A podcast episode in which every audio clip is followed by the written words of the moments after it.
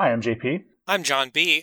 And I'm Jim, and this is Topic Lords, the only place on the internet you can hear topics discussed. We're recording this at 241 beats. JP, would you like to introduce yourself, or do you have anything to plug? Uh, I don't know if I do have anything to plug. Um, I've been on Topic Lords before, and I enjoy topics. What what more of qualification do I need? I ask. This isn't a test. It's okay. John B, would you like to introduce yourself, or do you have anything to plug? Uh, I'm also a returning guest. Uh, I'll plug. I believe JP is the proprietor of Capcom versus Everyone on Twitter. Is that correct? Oh, okay, sure, yeah. Yeah, that often gets a chuckle out of me. And if I see three or four obscure characters uh, fighting each other via that bot, I, I tweet it out as if to say, "Look, look, I know these characters. Aren't I cool? yeah. Don't Yeah. you want to be cool like me?" Nobody ever responds, but I get. I still get joy out of it. JP, have, have you changed the algorithm for that bot recently? Early this year, I did a big update. I added a bunch of new characters to the corpus, and I actually wrote like a whole new tool to like maintain the corpus. Um, it's actually it's a manually maintained corpus. I, I need some corpus maintenance. So if you could get a tool for me that would maintain my corpus, that would be that'd be great. That would be that would be excellent. Yeah. Yeah, there was an announcement that round one was complete or something like that. Oh, I missed that. I've just been noticing that it looks a lot more deliberate now. Like the the selections. Yeah, I've noticed that too. Like Yeah. some, you know, the other day, like death from something and death from something else uh, were a team. it was like death from the Seventh Seal and death from Castlevania or something like that. Yeah, like early this year, I just finally got around to doing something I had wanted to do with that bot, which is making a new tool with which I could easily edit and kind of manage, administrate the the big corpus for that bot. The corpus is just like the database of all the different characters that can exist in it. And one of the things that the new tool let me do was add a tagging feature. So for instance, I can say like, okay, well all these characters, these characters are all cats and I can tag all of the characters who are cats or cat people, whatever. You know, the the point isn't like it's it's obviously nothing ever that's ever user visible. It just influences the picking heuristics, and there's a few different things that influence the match generation. Uh, as of this this overhaul that I did to it back in like I don't know January February of this year, um, characters can sometimes team up based on a common tag. So like two cats or two moms or two robots or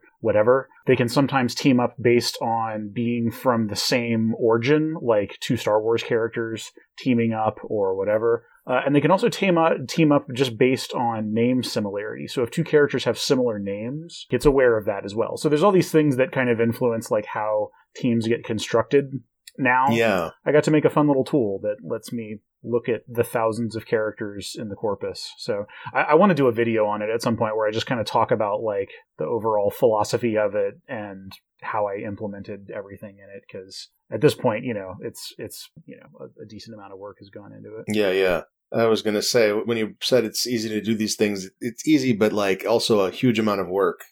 Yeah, like I, I knew that you know, like my earliest experiments with the bot back in like 2015 or so were like, can I just do this with uh, Google image searches or something? Because uh, the bot's like primary inspiration was Darius Kazemi's uh, alt universe prompts bot. I actually don't know if I've ever looked at the code or if it's available, but um, that's something where it's just like, oh yeah, uh, Severus Snape and Anakin Skywalker, you know, breaking up or whatever. And I don't know exactly how he gets like the list of names and stuff, but I'm pretty sure that like the image that it constructs to sort of illustrate that are based on Google image searches. The results I was getting when I tried that out weren't very good. And so I was like, okay, well, what can I do instead? And so I just decided to commit to doing like a manual corpus and making a tool that would make it like super easy. Like my goal was for it to take like, you know, 20 to 30 seconds tops to add a new character so that I can just like go down a big list of like hundreds of characters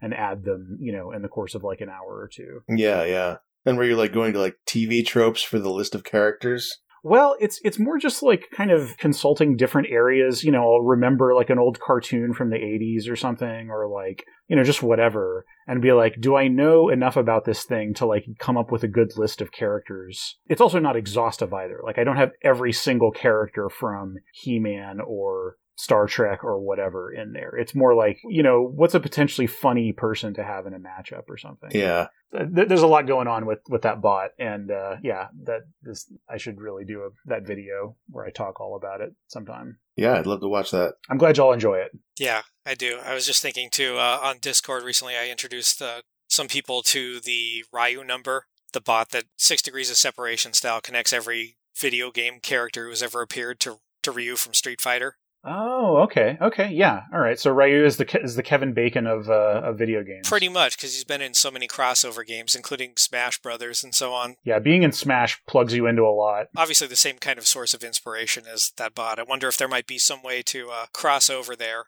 The the Ryu number is you have to be a character in a game alongside another character. Is that the idea? Yes. Yeah, just this character has appeared. And they set up some other arbitrary rules too about, you know, the duration of appearance. Like it has to be permanent. It can't be like a fortnight event.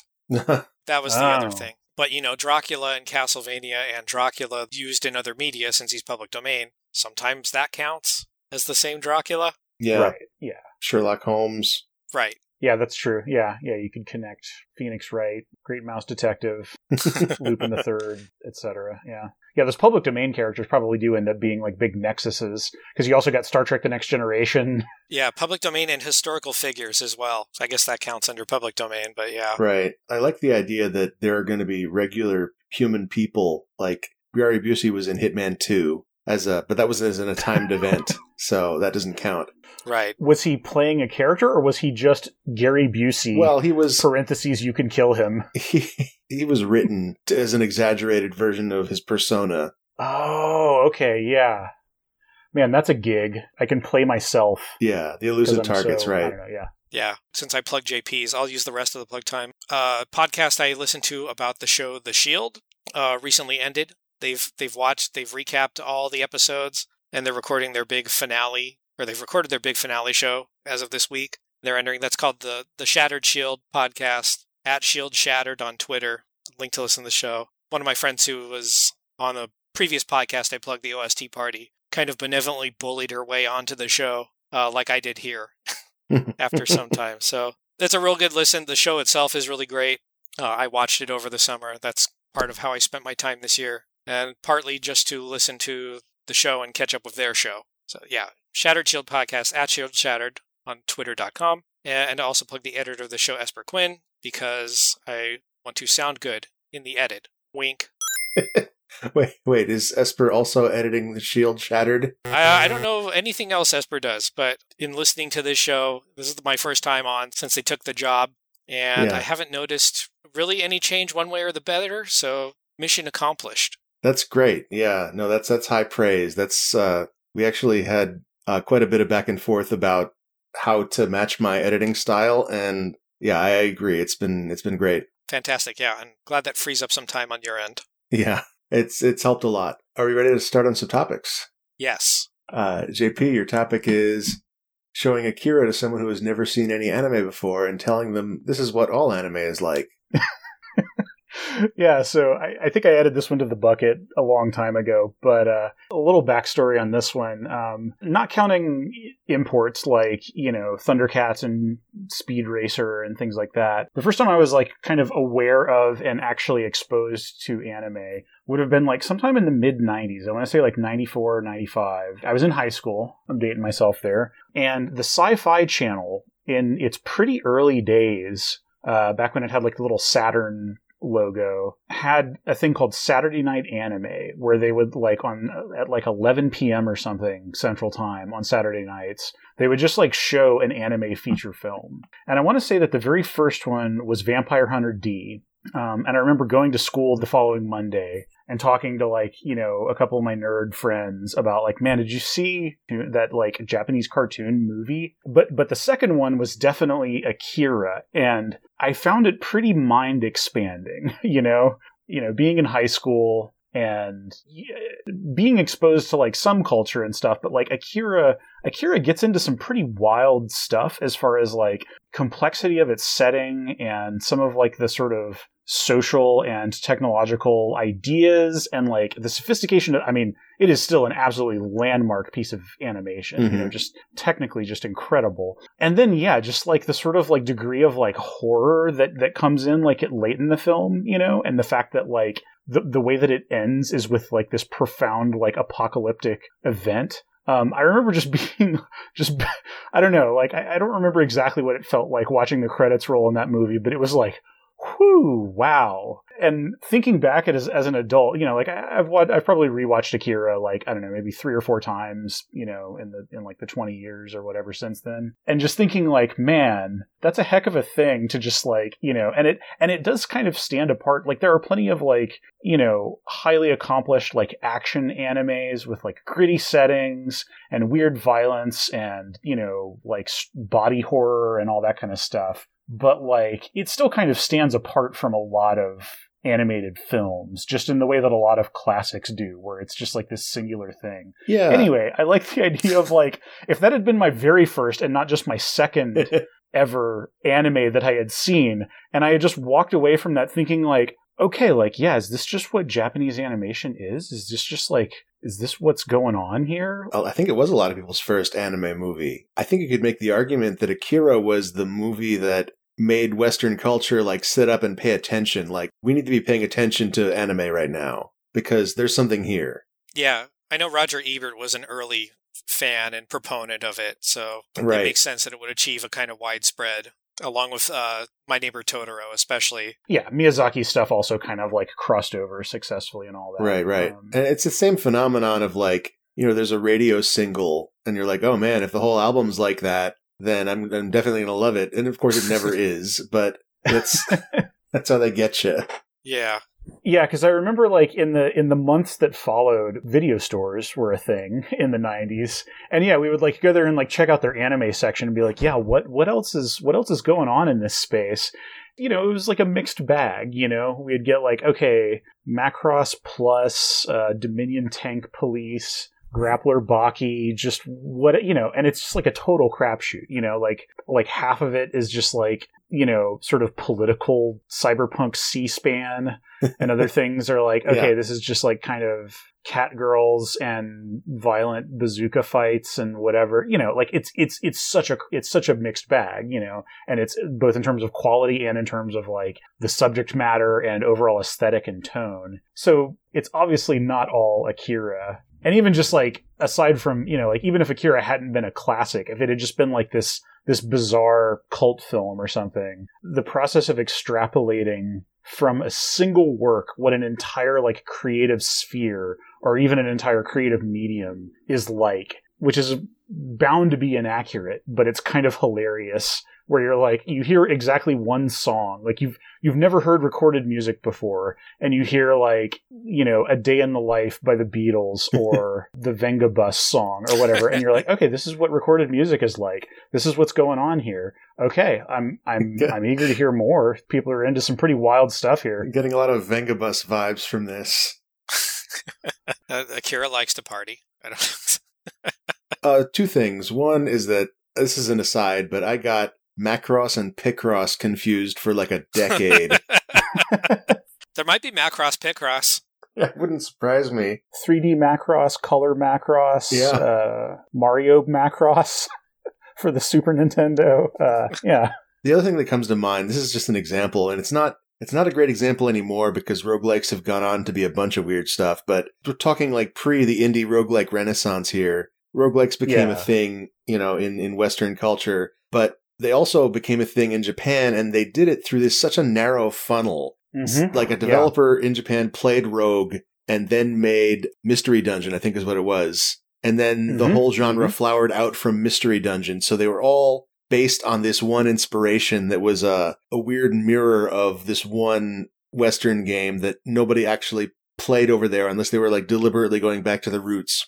And so you have two completely separate branches of evolution yeah, exactly. It's an evolutionary bottleneck. You know, yep. it's like when when there's a big extinction event and like only only a couple of species survive, and then everything else branches off of that. and so you get these just like really weird divergences and stuff. Yeah, you could find a uh, worse example of anime to say this is what all anime are like. Akira really does. I mean, obviously, lots of things were inspired by it. You know, so there there are a lot of uh, anime series and video games and even other Japanese media which have that kind of uh, arc to it, where you kind of you have this kind of mind expanding and or somewhat depressing ending, and that's not unknown in like Western yeah, media, like film yeah. noir. A lot of the time will have downer endings or whatever, but it is yeah. pretty uncommon. Yeah, like it's a different enough storytelling sensibility, I think, in a lot of ways. Yeah, there's a lot of pandering anime, but aside from that, the only real disappointment I think you get with saying this is what all anime is like is uh, the lip syncing because they actually lip synced in Akira. They did the oh, performances oh, right, first yeah. and animated to sync, and that's mm-hmm. that's really uncommon. But that's because Otomo is just wild and will do that sort of thing. Yeah. Like I watched the movie Steam Boy, and it's not it's not as like great as Akira, but it's that same attention to craftsmanship is definitely there. Yeah, that's interesting. I didn't know that about about anime. That it, so they do the animation first, and then they have the actors try to match the the mouth movements. Yeah, so they write the dialogue first. They might also record dialogue, but not as much attention is paid to the to the lip sync. Yeah. Right.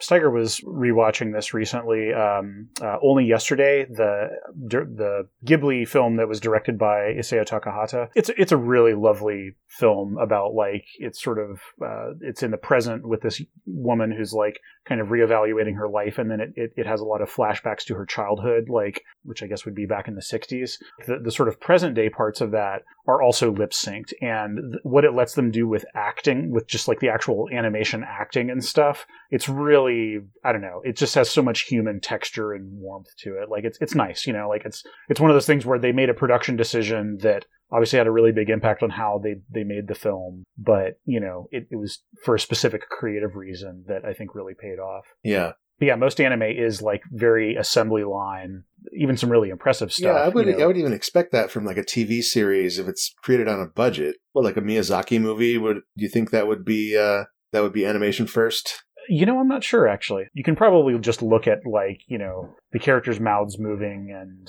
also, as for uh, Akira being every anime, I, I did post something in the chat, which we'll probably put in the show notes, about the, the Akira bike slide tribute and how many times that famous image has been referenced yeah. across all sorts of animation. Yeah. Is this like the, the Japanese version of the uh, sliding across the floor in your socks from Risky Business? Homages to it are way more widespread than I, because yeah, I mean, I've definitely seen films like reference, uh, what is it, Tom Cruise in Risky Business, but like yeah the bike slide i mean if you if yeah if you watch like all of the citations in the bike slide tribute video then yeah there's it's truly ridiculous there's a ton of stuff in here. Animators just cannot resist. They they just it's have to. shot. they love it so much. Yeah it's a yeah it's an amazing shot and then everybody wants a piece of it. Yep it's, it's kind of, it's, it's kind of yeah it's kind of a wilhelm scream at this point like once something becomes widely cited enough it starts to be you know you never want to be like the the person doing an homage or an Easter egg or whatever that is, that's the one that makes everybody start rolling their eyes at it. you do it, but then you make it into a joke too. Yeah, and some of those bike slides are definitely like, isn't this a completely ridiculous context in which to invoke the Akira bike slide? Right. And yes, like sure when it's when it's just funny, you know. And honestly, like the, the Wilhelm scream has has sort of ranged over its lifetime from like serious like war movie, you know, just guy, you know, plummeting to his death or whatever, versus like we know that the Wilhelm scream is a ridiculous piece of audio that came out of a human's mouth one one day in the 1950s. We're gonna make that a goofy wave that you listen to over and over again. Yeah, yeah. Uh, are you ready for another topic? Sure. I think so. John, your topic is Bizarro, Dan Hibiki, Homsar, and other not quite doppelgangers slash parodies who exist in the same world as their progenitors. Yeah, so I don't, I don't know if there's enough here to be its own category, but this kind of doppelganger concept, they're not really evil. They're just, what's the politically correct way to say? they're just kind of wrong copies of the main characters or whatever in their respective milieus. Right. I don't know if there's an earlier one, but Bizarro is the earliest one I can think of being just the really wacky Superman. Yeah. he has a bizarre speech pattern where everything is the negative of what it's supposed to be. so like have have a horrible day and things like that. And of course it gets convoluted with lots of double negatives and things like that. and then other authors take him and do all sorts of even stranger things. Yeah, what's Dan Hibiki from? Dan Hibiki is the Street Fighter character who is a long running uh, in joke. Well, it's not much of an in joke, it's really more of a on its sleeve joke. um, so when Street Fighter came out, there were a lot of games that followed in its wake, obviously, and one of them was Art of Fighting from SNK, and the main character of that is Ryo rather than Ryu. He's a similar kind of generic karate guy with similar moves. So Dan Hibiki in the Street Fighter Alpha series uh, came about as a parody of Ryo. So he's like Ken and Ryu, except he's worse. so Ryo in uh, Art of Fighting throws a one-handed fireball. So Dan throws one, but in most of the games, it only extends like about a hand's length in front of him. Yeah, it's just pitiful range. Right. That's still pretty impressive. Like if I could throw a fireball like a foot in front of me, I'd be really happy with that. If he were in Virtua Fighter, he'd be top tier. Yeah. And a lot of his uh, dialogue and move references and things like that are also references to other SNK games. So, so his canon story is that he's entering the tournament to partially to get revenge on uh, his father's death. His dad was killed by Sagat, and later on, there's opportunities for his dad to appear, like either as in spirit form or other ways. And he's wearing a Tengu mask. Well, that's a reference to Art of Fighting, where spoilers for Art of Fighting, which has been spoiled by like every King of Fighters game since. Uh, the boss of that game, Mr. Karate, who wears a Tengu mask, is Ryo's dad. Mhm, Actually. mhm. So there's a long running thing with that and parodies and endings. Uh, there's an ending in Marvel Superheroes versus Street Fighter where Dan's ending is a direct parody of Ryo's ending, finding out his father's identity from his sister Yuri in that game, featuring Dan's sister, who's just this random character who's never seen again because that ending is in a crossover game and not meant to be any forward continuity. And it just goes back and forth like that. And then uh, later on, SNK is in on the joke, and there are, of course, crossover games between Capcom and SNK. And SNK gets to have fun with Dan, and Capcom gets directly to have fun with Ryo and have special intros between them. Anyway, that's that's kind of besides the point. He's shitty Ryu. He's shitty Ryu and Ken. He wears a pink outfit, which is kind of like haha, but it's also a combination of red and white, which are the outfits that Ken and Ryu wear. And then Homsar was uh, the result of an early typo in the second Strong Bad email, I think it was, maybe even the first. Can't remember. Uh, which is a misspelling of Homestar. So naturally, the way the Homestar Runner universe works, Homestar Runner being the Flash cartoon series, it's now 20 years old. Fantastic. Uh, we're all going to die. Wow. the way they tend to latch onto things in those emails and create whole lore out of whatever people suggested. Uh, he was created from a typo, and because he's a typo, he's he's a misshapen, wrong version of Homestar Runner, Yeah. And he has a lot of nonsense dialogue and pop culture references and things like that. And shows up as often shows up as an Easter egg in other cartoons, or because they were big on doing Easter eggs with the Flash format and all that. Usually in the Halloween episodes, especially, he would he would be a hidden a hidden character with his own costume. Bizarro's the earliest one I can think of. I don't know if there's like an antecedent in literature. Like the idea of the doppelganger has obviously been around a while, but there are these they're not evil twins. They're just wrong. They're bad. yeah, the the example that comes to mind for me, it's not quite the right example, but maybe that's appropriate. Uh, is uh, NG Resonance from Deus Ex Invisible War. Who showed up on, on Capcom versus everyone uh, recently, I believe. Yeah, yeah, I saw that, and I, I, I'm hoping you have both versions, like one good and one evil. Uh, so NG Resonance is a pop star in that world, like clearly modeled after Britney Spears, because that game was made in what 2001 or something like that. Came out in late 2003, I believe. Okay, yeah. There are kiosks all over the game world where you can speak to a hologram AI NG resonance. And she says that she tailors herself to uh, each user. So the way she talks to you is she like asks you to spy on people. I think she's the one who gives you the mission to like steal the alien corpse out of the basement of the nightclub or something like that. or like get a body scan of it and re- re- return with the data. Good, good things that are in Deus Ex 2. Yeah. Right. And is very like politically astute.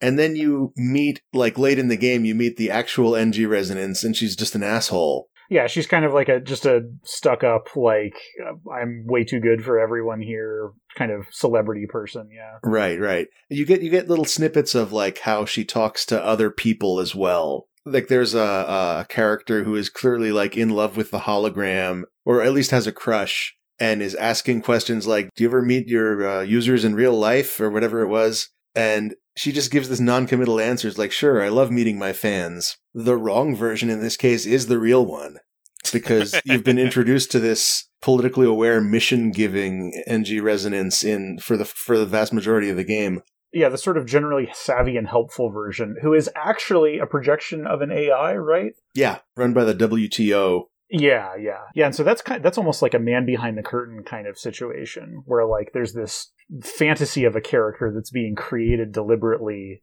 as as a deception, but then there's like a real person who's either unremarkable or shitty or whatever. It's not even a deception because you find out in the first conversation this is an AI. Yeah, yeah, that's true. Right. Yeah, the artifice of it is, you know, such as the post postmodernism or whatever of the setting that it's like, okay, well, people know that they're having a weird parasocial relationship with a hologram of a celebrity, right. but right. but they don't care because they live in a world where grays were engineered by the government and nanobots give people superpowers. Right. So, you know, it's it's it's low on the scale of, of goofy stuff happening. That's true. Yeah, it's some, one of the least implausible parts of that game. There's the straight up evil twin version, you know, the evil Captain Kirk from the Mirror Universe. There's like the kind of like deliberately offered copy. There's the sort of deceptive off brand version, you know, like sometimes there will be like, I don't know, like shows with ensemble casts sometimes will like meet Right. You know they'll meet like a version of their team like like the evil scooby-doo gang in the mystery mobile Right. you know Or Shelbyville. yeah ex- right yeah the shelbyville thing and they're either taking advantage of a mistaken identity thing or they're just like completely oblivious and they think that they're the real or and or the beloved talented ones and that the and that our heroes that we know so well are are just these weird knockoffs or something yeah all of these are separate things from the bad copy thing i Yeah. guess yeah That's pretty similar, though. That reminded me of another one, which was uh, in the movie Twin Peaks Fire Walk with Me. The whole first half of the movie, it's basically divided into two halves. And the first half is an investigation with new characters, but they go to a town that is like a bad version of Twin Peaks, where everybody's just an asshole.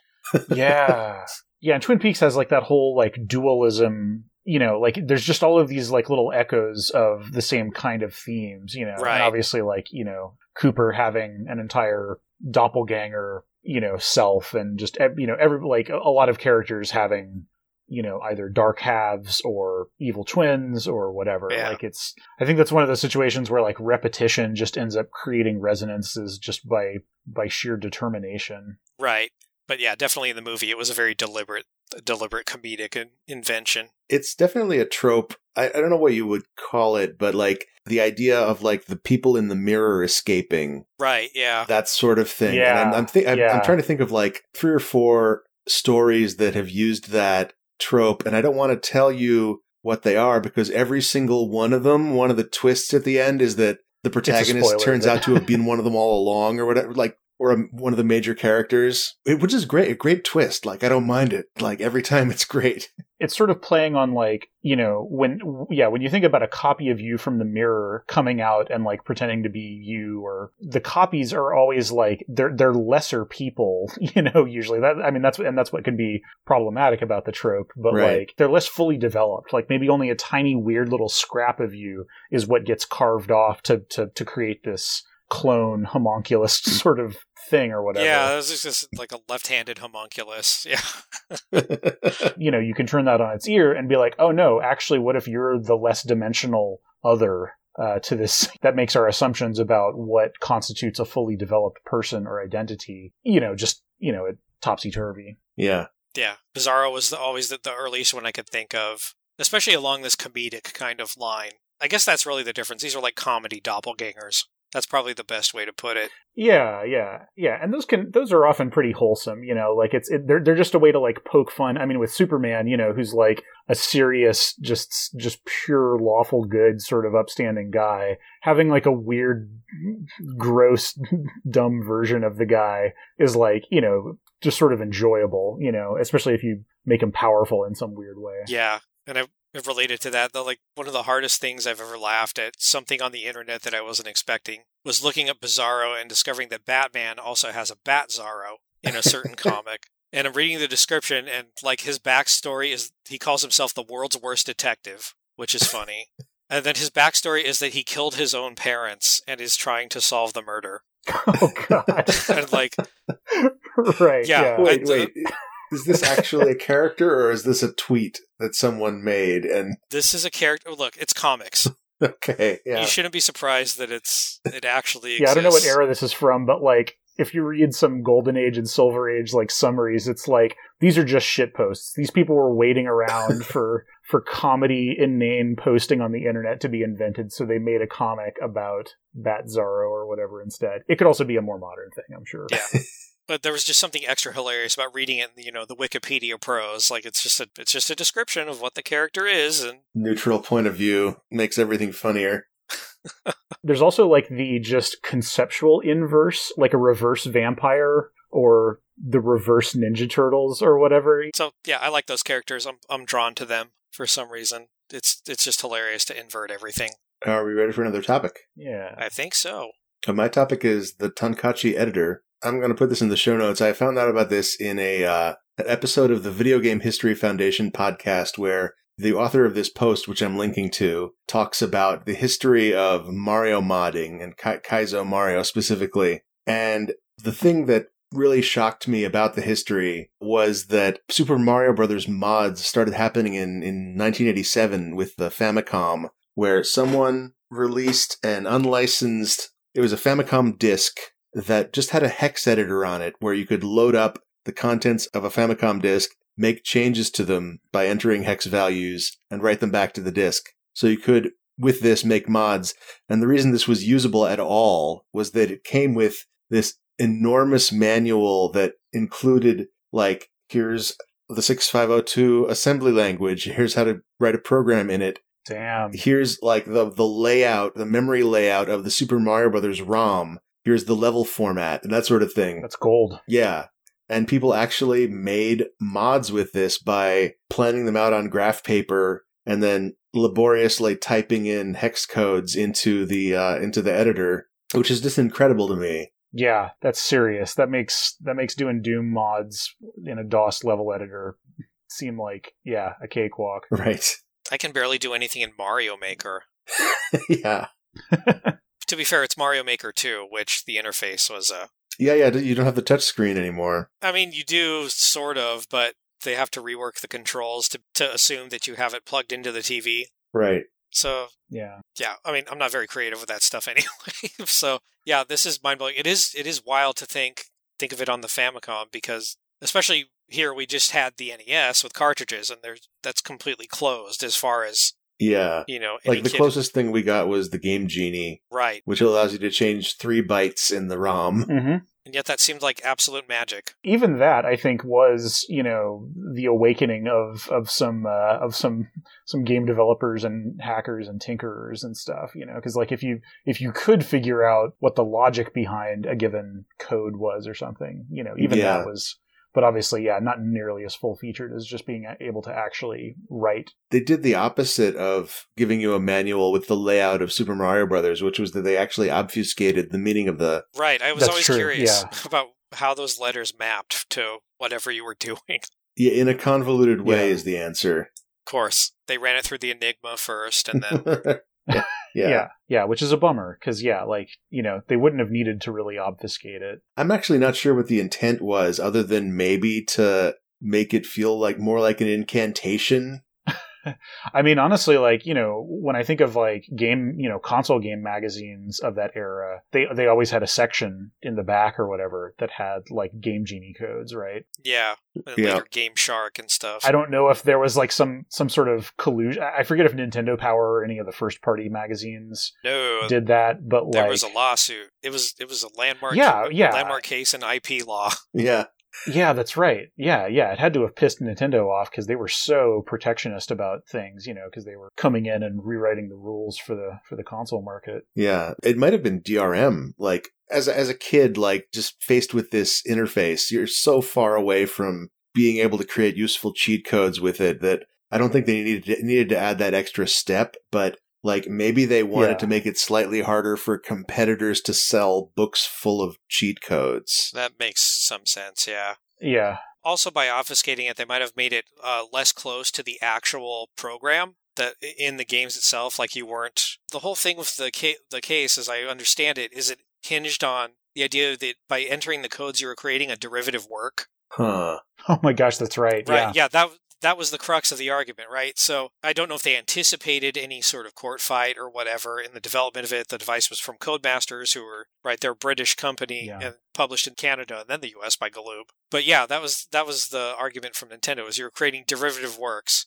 And like eventually the judge found since it only existed in RAM, it wasn't likely Nintendo was going to sell versions of Super Mario Brothers with infinite lives or whatever as a separate product or even like as an add-on or what have you that there really was no case there. Yeah, that's interesting. Kind of funny with Switch Online now when you have the the save state versions of the games with like all the items and stuff or placing you at the end of the game. Yeah, yeah, and I love how they they paint those as like it's it's as if it's a ROM hack when it's just like loading a game state. Yeah, pretty much. Yeah, just the year that it came out, that's pretty pretty wild. Yeah, eighty seven, pretty pretty incredible. makes me think of like Conlon Nancarrow, like hand carving piano rolls to make weird art music.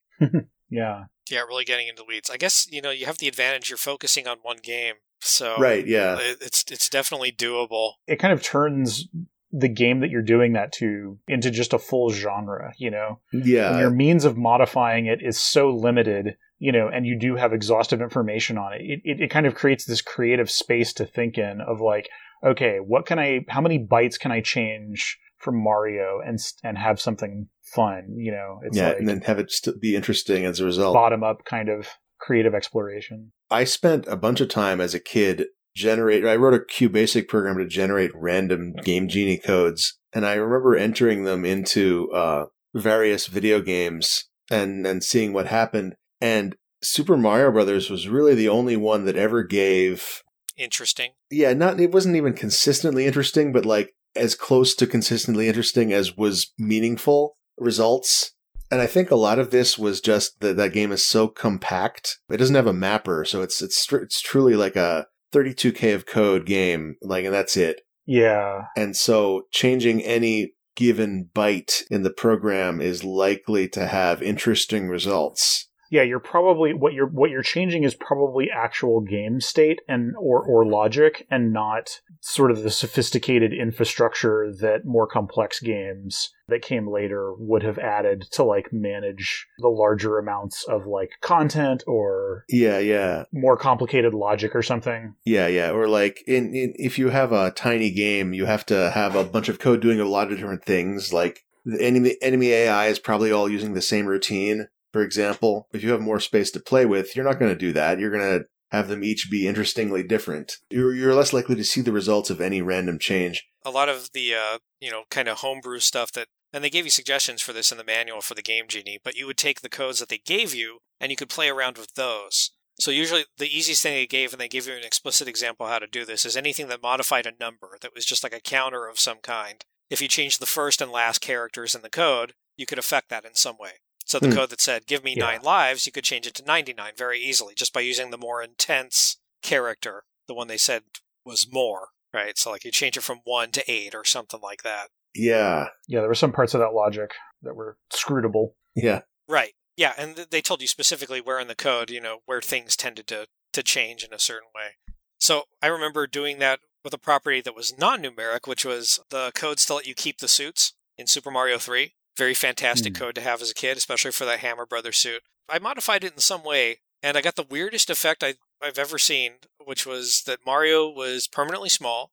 So rather than have the hammer brothers suit he was permanently small. He was invincible. The sprite was in black and white but detrimentally you could not enter pipes and that makes the game impossible to finish because to exit some levels you have to go into a pipe to get to the final screen. But that was just by modifying that one code that was the most bizarre effect I, i'd seen from that That almost sounds like a debug player state. huh yeah. Maybe. that could be possible Like like if you were just going to test out a single level yeah, and you can run around invincible and that's a that's a wild guess. It's weird that just by modifying, you know, those two characters, I was able to get all three of those. It's possible, yeah, that it activates some early code. I know in the game Gun-Nac, I've activated uh, the debug mode just by like seeding the cartridge in a certain way or something.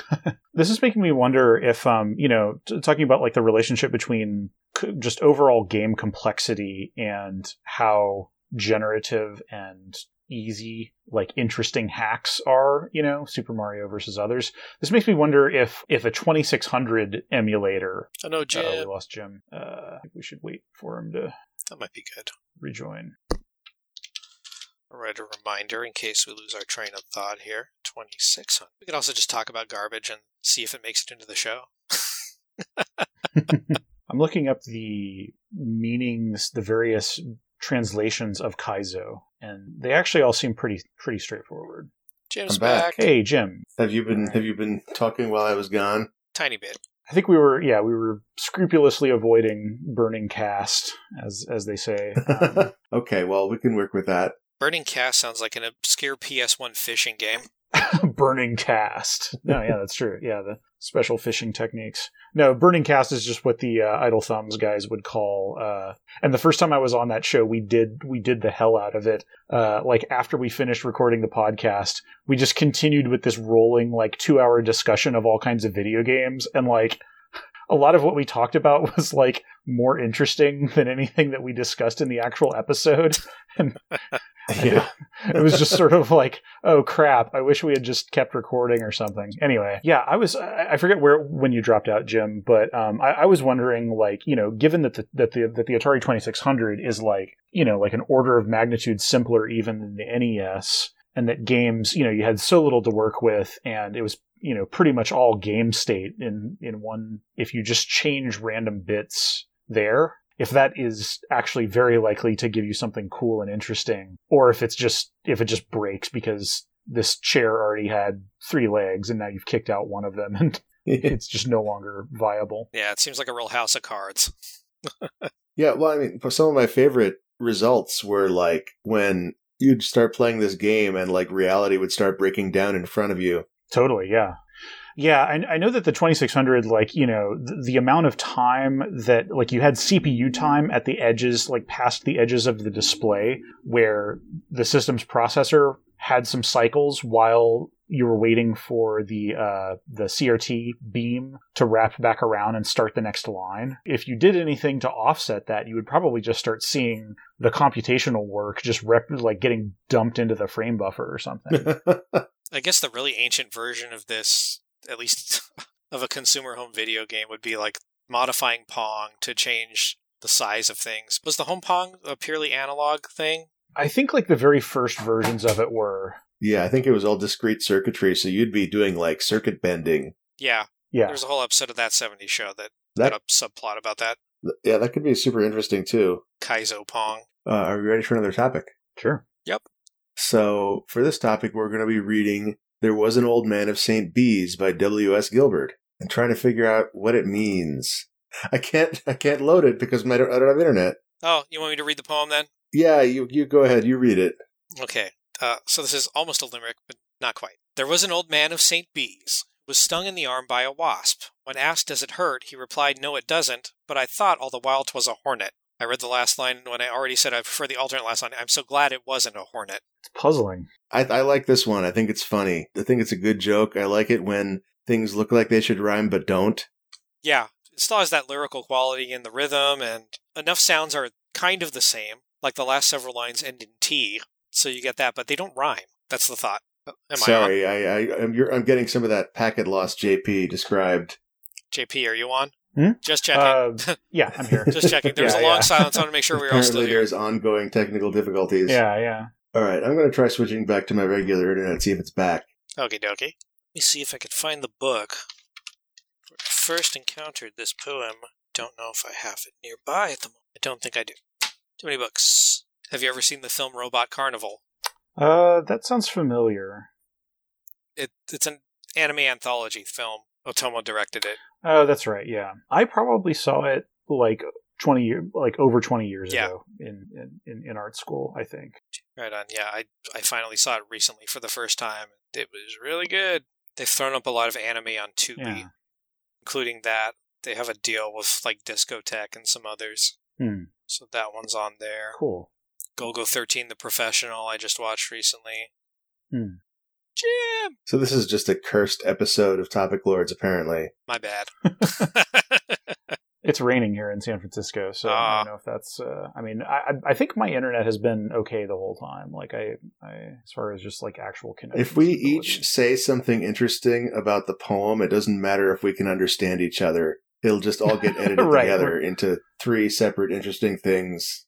Let's each send a message in a bottle. we all have an original point of view. I, I'm just going to say it. I actually don't get the joke here. Like, I've read it a few times now, and it's not, I don't know. Like, yeah, I, I think I have just overthought it officially. I guess I got it, and then Jim got it when I sent it to him. So you kind of already explained it, Jim. Do you want to explain the joke again, or should I? I think the joke is that it seems like it should rhyme, but doesn't. Like Andrew Plotkin had a tarot deck called the Uncarrot Tarot. And if you look at it spelled out, the two words both end with OT, so they look like they should rhyme, Ah, but they don't rhyme when you say them out loud. Ah, okay. Yeah, I get you.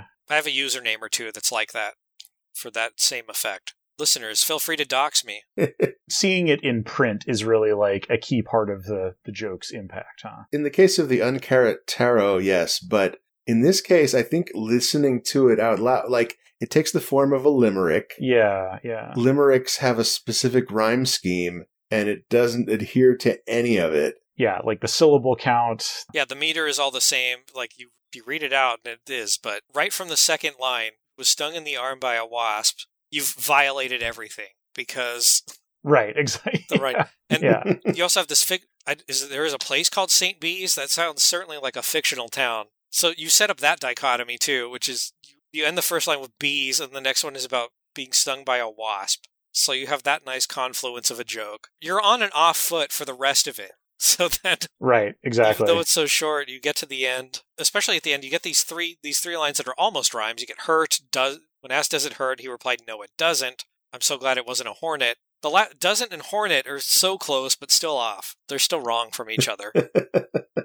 yeah, it's sort of the wrong copy, but for a a classic format. right? Exactly. Of, it of is. It, it's very much that same kind of impulse. and yeah, like those three like you know near rhymes are kind of like uh, they're kind of like clashing colors. You know, where you're not taking the complementary opposite of a color and of two colors and putting them right next to one another because those are just that usually just looks like really garish. You know, like it it, it it's a de- it's deliberate dissonance. Uh huh. Whereas when you have two colors that are like just have nothing to do with one another practically, they have a big difference in saturation or they're just from like exactly the right interval on the hue wheel or something, then like, you know, it does it, it can like those kinds of color combinations can be really jarring, you know, because they have that like kind of uncanniness, I guess. Yeah. Yeah. I first encountered this bit of verse in uh, Douglas Hofstadter's Metamagical Themas, Mm. which the the collected book version of the column he did for Scientific American because he started that column before I was born, so I was came to it much later. But it's very much up his kind of alley about thinking about language and meaning. And I forget which chapter exactly it was in. Like the beginning of the book is starts with this kind of stuff. There's a whole section on nonsense, which has some some other delightful examples. It might have been from that. Um, just kind of starting out talking about playing with form and getting to the more intense stuff. I can't remember. I don't have the book at hand. It also reminds me of um, humor and music. So Leonard Bernstein, the composer, did a series of concerts for young people, which was recorded as a TV series. And one of the episodes is about humor and music. And he goes through, you know, there's like humor and lyrics and things like that, but then there's jokes you can play musically. And he goes through a whole host of examples. Some of them are like really obvious and still not quite at the uh, still not quite at the core. And he says as much. There's one piece I forget what it was called. You can I think you can find the program on YouTube. But there's one piece where the title of it is something about like a marching band or a parade or something like that. And at one point, the orchestra members get up and cheer like they're the audience in the grandstand or something like that. so it's kind of a musical joke, but it's not quite that that deeper thing. It plays with the form, but it isn't quite at what he's getting at. And he goes through a, a whole list of examples, which since I watched this a long a while ago and I half remember it, it would be a disservice. But that's an interesting conversation about when music is funny, like in that Yeah. in that way, in playing Yeah. with the form. I can think of another example, which is called "This Is a Trent Reznor Song," and obviously this is more direct parody, but it very much plays with the form. That rings a bell. Yeah. Yeah. That, that- if, if if it's like if it's like roughly twenty years old or something, then then I probably did see it back in the or hear it Uh, back in I'll the post day. it. I'll post it in the chat for the show notes. It's sort of a deconstruction. Right, and then lyrically, he's describing why this is a Trent Reznor song and, and things like that. I think Weird Al style parodies are probably another great example of the music being being funny for a musical reason. Jim, you there? Uh, yeah, I am. I am here, but that you asking me if I was there is the only thing I've understood in this whole conversation. Fantastic. Do you have anything interesting to anything else interesting to say? Uh, about the thing you were talking about because I don't know what that was. Yeah, if you want to redo this part no, of the this conversation, is good. This is this is like I'm actually really into this. Like there hasn't been a disaster episode of Topic Lords yet, Fantastic. and so this could be the first. I'm I'm happy. uh, John B, do you want to just monologue about Flicky likes for a couple of minutes, and then I can listen to it later because I want to hear about Flicky likes. um, I'd rather save that for another time. Maybe I'll have some more examples. Okay, that's that's fine. All right. Uh, uh, maybe we should call it like the episode is long enough now that we can uh, we can end this one. I think. JP, if this is something that you want, where can people find you on the internet? I don't want people to find me on the internet. Honestly, I respect I have that. no web presence. I have never used the internet. Good for you. Apparently, neither is my computer. Uh, John, if this is something that you want, where can people find you on the internet? Um, you can find me at you old so and so on Twitter. You can find me at you old so and so Topic Lords Discord. You might find out that we're mutuals on different servers there. if you do, feel free to stalk me on those. You might find my face in Hypnospace Outlaw for some reason. Somehow I ended up in there. Uh, that just came out. The physical copies are out from Fangamer, so there's another plug. I had nothing to do with it except Jay asked for a picture, and I said sure. Way back when that was still just a mote in his eye. Did I use that idiom right? That's where you can find me. I think a mote in your eye is like an irritation, but that's that that works too. Like you got to Yeah. work to get it out. Yeah, exactly. He had to work to get that out. So there you go. Thanks so much for being on. Sure thing. Thanks for having me back. Glad I could be here for history. Yeah. Hi, this is Jim. This is the audio I append to every episode of Topic Lords. Congratulations to our newly anointed lords. This episode was edited by Esper Quinn, who can also edit your episode if you contact them on Twitter. If you'd like more people to hear the show, you can tell your friends about it, or rate and review us on whatever podcast service you use. You can add content to the topic bucket by emailing topicbucket at topiclords.com, and you can contribute to our Patreon at patreon.com slash topiclords. Patrons get episodes a week early, and you get access to the Topic Lords Discord, where you can discuss topics with all the lords that hang out in there. See you next episode.